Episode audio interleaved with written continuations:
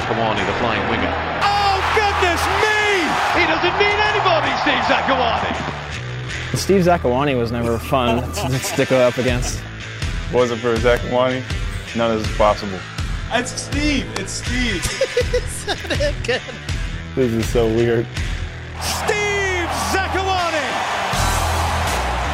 Hello, what's going on, everyone? Steve Zakuani here. It's been a while, but we are back.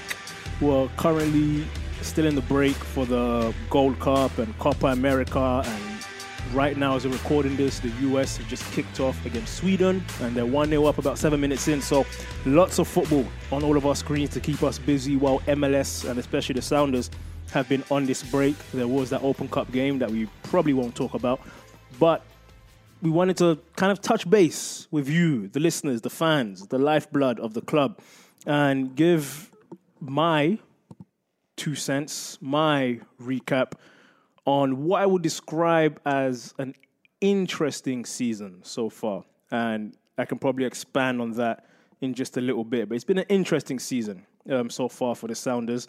Next weekend, the team will be back in action at home to Vancouver. Exactly who will be out there personnel-wise, to be determined. Depends on certain teams' progress at Copa America and also the Gold Cup to see who's back, but regardless, there will be some key names missing.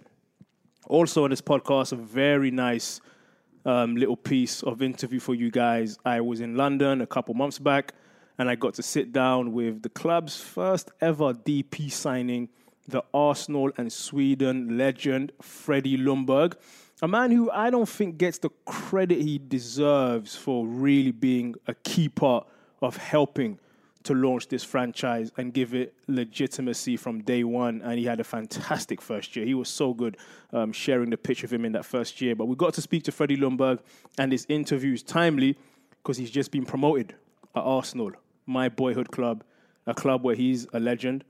And Ljungberg is now the assistant coach to Unai Emery. So he'll be working with the first team. He spent a few years in the academy, and also working with the reserve team, the under twenty-threes, last season. He did a great job, and now he'll be working as an assistant coach in the Premier League. Amazing for Freddie Ljungberg. So we'll talk to him about his coaching career um, and what he's been up to. We haven't seen him for, what, nine, ten years? So let's just catch up with Freddie Ljungberg. That'll be coming up much later. But right now, with no more delay, the season, the Sounders season. At the end, I'll give it a grade. Um... Once I figure out exactly what grade I should give. But listen, I, I, maybe I mean maybe I'm a bit harsh. I don't know, but I have such high expectations for what this team can accomplish. Firstly, because of the coach. So I'll start. I'll start from the top. I think Seattle Sounders is very, very fortunate to have the coach and coaching staff that they do. So, forget the whole, you know, Brian Schmetzer is a Sounders guy through and through. You know, sometimes if you've been a legend at a club or you've been connected to a club for a long time, it doesn't mean nothing. Like, you know, you got to coach the team you have. You can be an outsider, come in and do an incredible job. So that's not why I'm happy to have Brian Schmetzer here. I'm happy to have Brian Schmetzer here because he's a pretty good coach. He thinks the game. He's good tactically. He's a player's coach. That probably helps, you know, the fact that he was an assistant and did such a great job um, assisting Ziggy all those years and building strong bonds and relationships with players. And now he's transitioned into a head coach and kind of still kept those bonds going. And he makes tough decisions, as we've seen, and he gets results. You know, he's won an M L S Cup, which is great, but, you know, I think it's like from last August or last September until now, the team's record is outstanding. It's exceptional. So you've got a good coach. Then the coaching staff, Gonzalo Pineda, established legend. People forget about Preki, probably the best indoor player that I've ever seen, but also is a head coach material. Jimmy Trari, Mister Champions League, need I say more? Tom Dutra, look at the goalkeepers he's worked with and helped to produce. And then you go, you know, down to the players the team has. Who's better than Nico Lodero? Like, really? Like, is there anyone you could say I would take at number ten above Nico? You can have preference, like people's style, but in terms of production, in terms of making the team better, making the team tick, making the team go, being just an incredible player, an incredible teammate, that's the guy you want to be your leader and the face of your franchise. You know, then you have Raul and Victor Rodriguez and Christian Roldan and Jordan Morris, and you start going through some of these names, you say it's a very good team. So that's why my expectations are high. That's why. With that said, the start of the season, Cincinnati four one, Colorado two nil, Chicago four two win. I'll even include the nil nil draw up in Vancouver. Those four games, I saw an exceptional team. Dominated the ball, controlled possession, clear identity. Something that this club hasn't always had, to be honest. A clear playing identity where this is exactly what we're going to do, game in, game out, home or away, up one goal, down one goal. We don't change. I saw that in those games. Vancouver defended outside the eighteen-yard box for eighty-nine minutes. They only came out of the shell in the last minute and probably should have won it, apart from the great Kim Ki-hee block that was given a penalty and then overturned because of V A R um, or V A R. I don't know what's the way to say it, but it was such a great performance, dominating a rival on the road. So we saw that. And then, you know, you had a Salt Lake game, one nil win, Toronto, three two win. And I thought the team was okay. Wasn't quite as dominating as always, and I would sit there and think, you know what? Nobody can be brilliant all the time. This can happen. We accept it. We understand it. Then came L A F C, and we saw the class of the league in that game. You know, that team showed why they're top, why they are currently running away with the Supporters' Shield. It could change, but L A F C was great. The San Jose draw, disappointing. L A F C came here. That was a gutty performance. The ten men didn't help, so it kind of ruined what the game could have been. The performance away to Minnesota was okay. The win against Houston at home. Houston was the better team, especially in that first half. They had clear chances. They couldn't finish. The win against Orlando here was, again, an okay performance. Philly away was uh, was, was, was, was a defensive job. Went in there to get the point and did it. Kansas took the team forty-five minutes to wake up. Same with Dallas. Took a while. Montreal wasn't that great. So you see the pattern. The last few games I've mentioned, I keep saying wasn't that great, was okay, I was okay, wasn't that great. The first four or five games was exceptional. So that's why it's been an interesting season. What can we attribute kind of the drop in form and, to a degree, results in the second half of the first half? Injuries, yes. Suspension, yes. Retirements, you know, Chad Marshall retiring, sure. But I don't know if that's enough. I don't. That's, I think the team still has quality, still has depth to an extent. One of the things we're excited about this year was the depth. So it's a question of guys being given opportunity and not taking it. I think it's a mixture and a combination, all of the above. I think at times guys have been given opportunities and haven't performed. At times the guys you'd expect to see more from over a ninety-minute span, you haven't seen it. I think there's been some games like Montreal, that was a missed opportunity. Yes, Seattle was missing everybody, but so was Montreal. And I watched that game. I worked that game. I was in the booth watching it. And Montreal were nothing special. That was a game to be won. Especially when Jovan Jones came on in that game and changed the game for the Sounders. I thought, well, this is the better team now. Montreal didn't have a Victor Rodriguez. Seattle did. Montreal didn't have a Will Bruin. I will take Will Bruin over Max Urruti in this league in terms of consistent goal scoring. They didn't have a Jovan Jones they could bring in off the bench. But they got it done. So it was. It's a bit of questioning why that's happened. With that said, with that said, in a very, very, very, very competitive Western Conference table, Seattle's third. Same number of games played as, as the two L A teams. Galaxy haven't been that great. Seattle's two points behind them, but eleven behind L A F C. As should be, because L A F C has only lost one game. They hardly concede goals. They score, seems like, two or three every game, especially at home. They've been the class of the league. But Seattle's right there in the mix, keeping Houston away, Dallas away. Minnesota's asking questions. You've got to expect Salt Lake to pick up at some point. Portland's definitely going to climb up the table with all these home games they're going to have. So you've got to be happy being third in the table at this point, knowing that you're a team who's shown you can go on runs.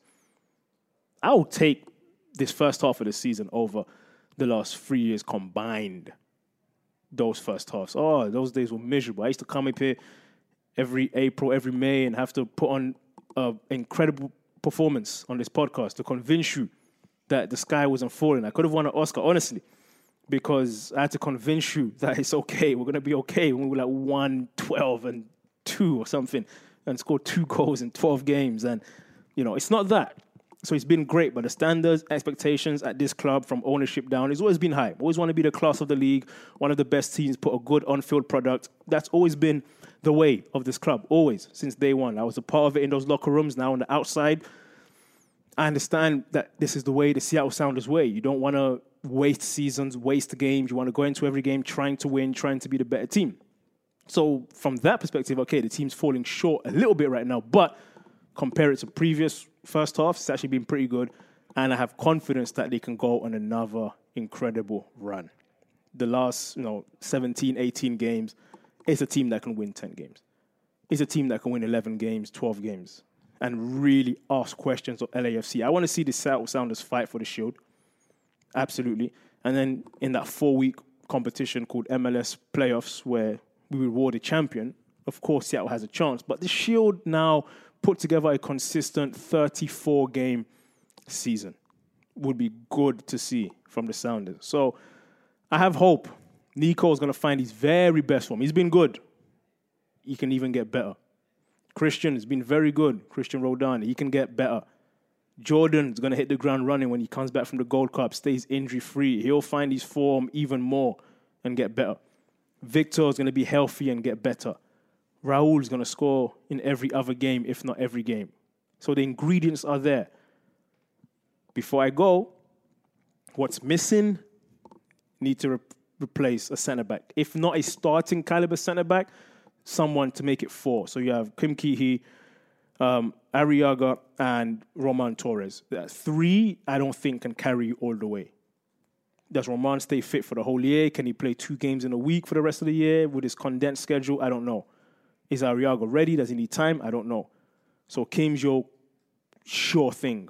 You need one more guy to rotate. I don't know if Campbell is the answer. I don't know if Saad is the answer. They could be. I would love for them to be. I think you need one more. And you're going to need some help offensively. Dynamic winger, maybe, but maybe even a striker. Someone who, you know, can come in and score five to eight goals in the second half of the season. That may help as well. Grade B minus. B minus, B minus, borderline C plus, because it's been good, but haven't got close to what we saw in the first five games. And there's many reasons why, as we've discussed, but it can get better because the standards are so high. All right, love to hear what you think, what your grades are. Am I right? Am I wrong? Am I being harsh? Am I being lenient? Maybe. I'm sure it's going to be all of the above. Because in social media, you're never right. So that's okay. Stay tuned. Right after the break, the one, the only, Calvin Klein model, Arsenal assistant manager, Freddie Ljungberg. Off goes Ljungberg. He's done the trick again. Freddie Ljungberg scores for the fourth Premiership game in a row at such a vital time in the season. All right, so back in January and February, I did a cross-Europe tour. We met with Freddie Montero, DeAndre Yedlin, Michael Sperning. Had an incredible experience. And the first guy we sat down with moments after landing at Heathrow Airport at the Arsenal training ground out there in Hertfordshire was Freddie Ljungberg. Freddie, of course, is an all-time Arsenal legend, Swedish legend, played in World Cups, part of the Invincibles, the Arsenal team that went unbeaten in the E P L, hasn't been done since or before in the E P L era. We sat down with Freddie Ljungberg, who doesn't give many interviews these days. He's really, really keeping a low profile. But we spoke with him exclusively on the Once a Sounder series. You can catch the video version of this on the Sounders website and social medias, all the interviews we've done.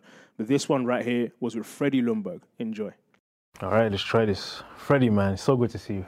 It's been so long. I'm happy to see you. Um, you look well. So I just want to first ask, like, how much are you enjoying this new phase for yourself, coaching? Uh, Try to, yeah. No, I love doing what I do. That's why I'm doing it. And yeah. um, nothing of course, I love playing football, but if you take that away, then nothing nicer than you can teach or help a player or something that makes his career better. And you can see that in his eyes when uh, when it works for him. And uh, yeah, it's a really, really nice feeling. And then walking around this training centre, everywhere there's Ljungberg pictures. You're one of like the club's legends. Um, you think it was always a case that even when you left here in two thousand six, two thousand seven, you would one day end up back here? Does it feel like you're back home or no? Yeah, no, it feels like home. I had loads of opportunities to leave this club to go to other clubs in Europe and in my prime, and I, I stayed because I love the club. I love the values that we have. It means a lot. So uh, then if I would come back or not, I worked as an ambassador for many, many years when I came back, and then coaching, and then I'm uh, back here doing that. Yeah. I remember this, you might not, but I told you, I told you this before. In ninety-eight, I believe I'm correct, you made your debut against Man U. And I was in the stands in the north end at the Hi at Highbury, the old stadium, and you came in. When you made that debut and you scored against Man U, could you have imagined at that point that you were going to go on to accomplish what you did for the club? All the leagues, the F A Cups, the Invincibles, all the goals you scored? Uh, of course, like, you never know in any walk of life what the future holds. And uh, of course, as a young player, you, you, you, you hope and you think you're going to have a good career. Yeah. So of course, you couldn't... Uh, imagine what will happen, and of course that was not, but I came to Arsenal to win things. That was the my main goal, why I picked uh, this club. There was another club that was champion in another um, European league that I should meet the day after. I met Arsenal when I signed here, and for me winning is everything. And uh, so of course, like, I couldn't say it, oh yeah, I assume this and that, but it's important to win, so I hoped I would win at least. Yeah. For the American viewers, Seattle Sounders, they saw you play there. Um, in two thousand nine, this team enters M L S. They have to do something really big, and then they go and sign Freddie Ljungberg. And you come there to America. What was behind your decision to come there? Because I'm sure there were still many options at that point for yourself. Uh, yeah, there was. And a lot of people in Europe thought I was crazy yeah. to go to M L S. Um, I think I was at the stage of my life, and I've spoken this for a long time, but I had... It was quite a lot of uh, attentions and stuff in England, and um, I felt that I stopped trusting people and became a bit of a recluse. So I said, I need to make a change in my life, because I'm quite a sociable human being and I like my life. So I said, no, that's it, and I want to go somewhere where people maybe not uh, know me as well, and uh, I can do something totally different in that way of my private life and yeah. stuff. And uh, I went to Seattle, and uh, I liked what I saw. I liked uh, the city, and uh, I had an amazing time. Did you feel pressure being the face of the club, a brand new club, with all these young players like myself who were your teammates? Did you feel pressure, or for you was it just a fun new experience? No, I mean, in football there should be pressure, otherwise you shouldn't play football. Uh, but at the same time, of course, I felt it was a, how do you say, it was a brand new team. I think nobody's ever made uh, the playoffs, and as a new, and won the cup. As a, so I felt everything was, even if they said they wanted to do it, there was all the possibilities. And maybe that's me as a human being. I was like, no, we'll, we'll show the American public that uh, we can do this. And um, I thought that was amazing. What memories do you have, like, kind of from Seattle? You mentioned there the Open Cup. I remember that. Um, I think you had the shot that came for a rebound for Montero, if I remember correctly. Maybe. Yeah. Do you have any memory from that? Just the fans, anything kind of from your time in Seattle? I have a lot of great memories, uh, great teammates, I must say. I had a great time when I was there. Um, the fans in the stadium, we had a full house all the time, so you compare that with anywhere else in America, you couldn't. That was one thing that I really, really liked, because it felt a little bit like I was in Europe, where sometimes I felt that was difficult when you played away. Sometimes a few stadiums there was no people, and I've never experienced that since I was like fifteen years old, so that was hard. Um, but the warmth of the city, the people, I became friendly with some of the people in the, in the Seahawks, and everybody. What I try to explain to people here is like how nice people were, and, and friendly, and maybe yeah, different to what I was used to. And uh, I remember we had once a, we did a, I don't remember, we did a Halloween party at my house. I was going to ask you about that. Yeah, and uh, no, but I asked like, oh, maybe it just should be the boys, because I'm used to here, like you can't, but it's like a totally different environment. So um, that was great. I remember that. That was really great. Um, obviously, people that know me here from London, I grew up in London, and they say, you know, you played in Seattle, you played with Freddie Ljungberg. We know Freddie Ljungberg. They said, what was he like to play with? And I told him in that first year, this is my opinion, and I've said this even when you're not there behind your back, um, we don't make the playoffs without you. You don't remember this, maybe. There was a game in Kansas, I think we were maybe one nil down or two nil down, and you took the team on your back, you had two or three assists, and we ended up winning the game three two. We made the playoffs. You weren't in Seattle long enough, but do you think that when you look back, you feel that you played such a, you feel like you played an important role in launching that team successfully? Because Seattle, ten years on, is still going strong. But I think without players like yourself in the beginning, maybe what we have now isn't there. But do you feel you get the credit for that, or do you feel as if you played your role? I always, that's up to other people to judge. I don't talk about myself, what I've done in my life. But of course, that's nice to hear what you said. It makes me, makes me happy.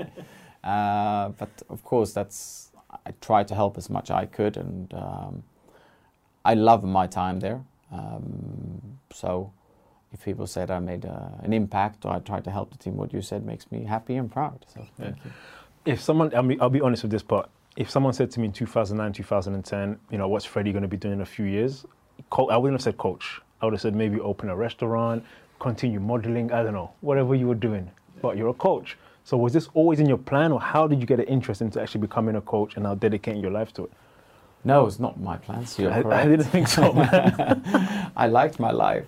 Um, no, how did it start? It was like, I think, when yourself, when you retire, so you, you dream, at least me, I draw, dreamt about, oh, I can do whatever I want, nobody's going to tell me when I wake up, I can, don't have to run when I don't want to run, all that kind of stuff you're dreaming about for like twenty years.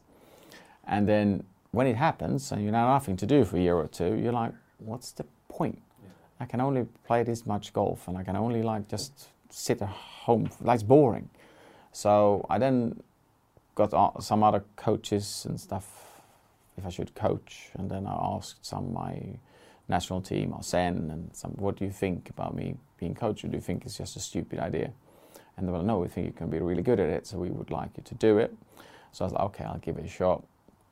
So then I uh, I started with Arsenal's fifteens, then sixteens, then the nineteens. Then I was assistant in the Bundesliga with Wolfsburg, and then now I'm back here for this. So it's been a journey, and you try to get better and better every day. It's a bit like football when you played, and um, but it's it's uh, sounds bad, but it's hard work. Different to be a player. Yeah. I remember, if you think about coaching now, in games you were very hard on us, but because you wanted standards very high, you hated it when we passed you the ball and it bubbled a little bit. You would say, pass it again. Or in a game, if one of us lost the ball, you go, that can't happen. So as a coach, what's Freddie Ljungberg the coach like? Is it a little bit of Arsene Wenger, or are you more vocal? Or are you, like, what's your style as a coach? I tried to take in from um, different coaches, but yeah, like, that's who I am. I'm, I like to win, just for how I'm built. And I think from Arsenal, I do apologise, but I, that was what I was taught, that always, how do you say, like, we're honest with each other. So if we're holding people accountable, if the pass is bad, the same for myself. If I put a bobbly pass or it's behind you, this and that, it's not good enough for me. So you, if you want to get better, you have to be honest with each other and strive for something. I think I'm probably the same as a, as a coach. Um, I try to, when we work, it's only that's, that's acceptable. If you slack off and stuff, I don't, I don't, I do say it's not about me, it's about that player. I want him to have a, su a success, and if he comes up to the first team or he wants to go really high up, that's not acceptable. So me, it's important I put the standards for him, that this, if you want to make it, this is the standards you need to work on. And so that I try to do, but then at the same time I try to be approachable, and I treat my players, I hope they think so, as human beings, because what I felt sometimes was coaches being up here, being the, the master, and if you would almost had to ask permission to talk to them, and you felt that wasn't nice. So I tried to find that balance of, I'm still that coach, but if they need me, and they should be able to talk to me. But does the fact that you're Freddie Ljungberg help you get your message across? When you're telling them, if you do this, you can go really high, they're looking at you, someone who went high, does that help the weight of your message? Maybe a little bit sometimes, if they don't really believe. Like, gives it maybe a little bit more weight that I can say that I know that's what it takes. If you want to train with Arsenal first team, I know this and this and it has to be done. And until that, so of course that gives me a bit of weight, but at the same time, I hope that us showing in training that it actually works, and then when I do it in the game, they say, "Oh, we'd never beaten that team before, and we now played them off the park because we did this and that." Hopefully, I give them um, belief in what we're doing, and then hopefully that I've played shouldn't matter. Yeah, absolutely. And finally, I want to ask you this: is obviously when you played here at Arsenal, especially, you mentioned you were so much in the limelight. You know, always. Now, in Seattle, you've been gone for many years, people in the States. What's your life like now? What's Freddie Ljungberg when you're not coaching off the pitch? What are you up to these days? What are you into? What's going on off the, off the pitch? So, um, I think you know, but I yeah. don't really care about the limelight. It was yes. something that came, unfortunately, that, surpri that surprised me, actually, when I met you. That yeah. you were, yeah, I was like, well, in England, you know, we grew up here reading the paper, and it's like, you see Ljungberg, and then I met you, and it's like, that's not the person in the paper. Like, this guy is very different to that. Yeah, I remember talking to you about that. Yeah, and it's, it's just who I am. Yeah. And for me, the limelight came as a negative from playing football, playing good football, but that's how it is, and I'm part of life. So now I'm, you're one of the few people that have, I think, this year I've done one more interview, apart from you guys, because that I try to uh, stay away, and I'm quite happy with that. And um, I now have, uh, I don't talk about my family, but I have two children, yeah. and for me it's football and my two children, to play football with them or play with them in the garden. That's what's important to me, and um, try to do a jo good job in football. But you probably average eleven hour days, so there's not much uh, else going on uh, yeah. than those two things. Yeah. Sorry, I'm boring. No, that's normal. And I've got to ask people, people in Seattle, one day we have to get you back to Seattle, I believe, to attend a game. You think that's a possibility or no? Yeah. uh, so, no, I've spoken to sometimes with Chris and, and them, like, it would be nice to come yeah. back. Um, I, I, we, we had planned to stay a lot, lot longer in Seattle because yeah. me and my girlfriend at the time, we, uh, we loved it. I think it's an amazing city and how it is, so we would love to come back, but it's as well, like, sorry to say, how much I work and we don't get days off, and so it's if we can work one day, but uh, I would love to come and see again. Freddie, absolute pleasure, man. No, no, no. Absolute my pleasure, pleasure. My Good pleasure. To see you, my friend.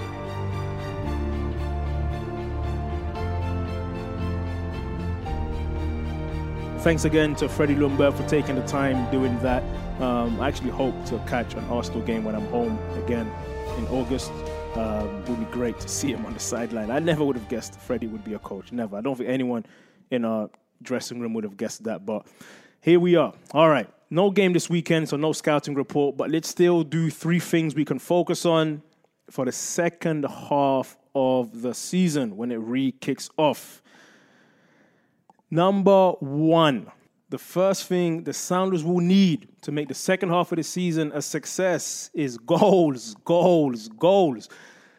Raul needs more help because I know he's going to score his goals, but with Will Bruin's status kind of up in the air, then is it on Garth and Brian Schmetzer and Chris Henderson to go out and get another striker? I would think yes. Regardless of that, you know, Victor Rodriguez needs to be an eight to ten goal a season guy. He can't be a two to three goal a season. He needs to be more goal dangerous. Nico will get his from set pieces, penalties, and a couple through the run of play. Christian, you know, I've always challenged to get ten goals. He's so talented, you know, and they don't have to be goal of the week, goal of the year candidates, but he can get ten goals without question. He has so much talent that he can be in and amongst the goals. Jordan can get into double digits. So those, if those guys do those things, get to the marks that their talent should be able to get them to, eight goals, ten goals, twelve goals. For Jordan, Nico, Christian, Raul's going to get his fifteen or sixteen, provided he stays fit. Goals win games. Defensively, keep clean sheets, of course, but I think that's where the Sounders need to focus. Find ways to score goals. L A F C right now are just outscoring teams. And because they have the ball so much, they don't concede much. They're good defensively, don't get me wrong, but what scares people playing against them is how they can hurt you when they're attacking. The Sounders have the potential to do the same, to just blow teams out of the water, score goals. That's number one. Number two, the Chad Marshall-shaped hole on this squad needs to be filled. Now, is that with a signing or is that a collective effort? I think it'll have to be a collective effort because you're not going to go anywhere in the summer and find Chad Marshall on the transfer market. They don't exist.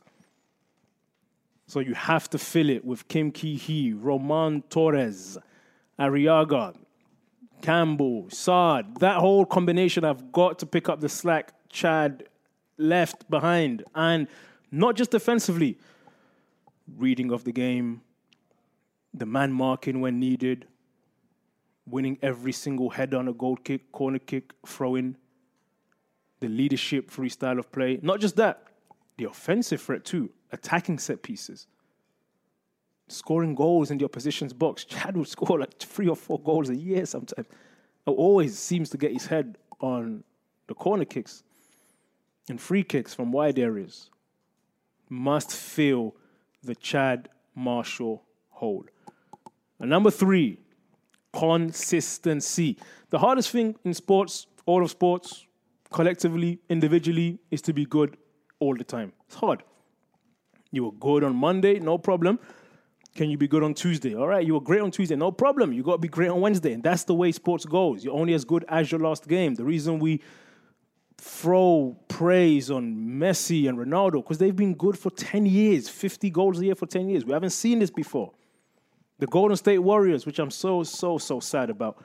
But five straight N B A finals. LeBron James went to eight straight N B A finals. Consistency in sports is so rare, you reward it. In a season like M L S, which the Sounders have shown, if you're consistent week in, week out, you will shoot up that table like nobody's business. eighteen games, seventeen games, whatever remains for the Sounders. Let's give two or three bad games. Those can happen. The other fourteen, fifteen, can you be at your very best or close to? That's the challenge to the team. Can you win ten or fourteen?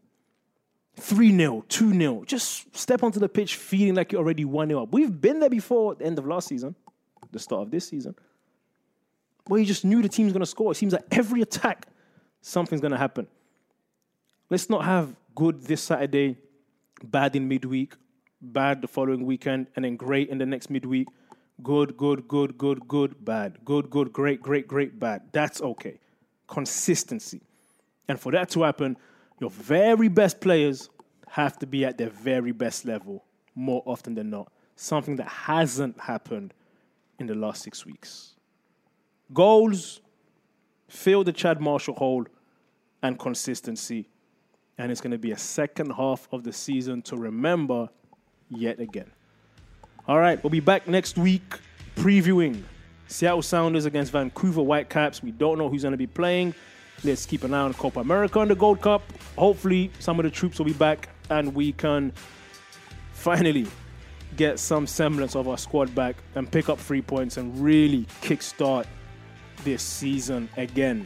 So tune in next week. We'll be here previewing that game for you. As always, thanks for listening. I'm Steve Zakuani, and this has been Winging It with Zakuani. And go U S Women's National Team, playing great right now.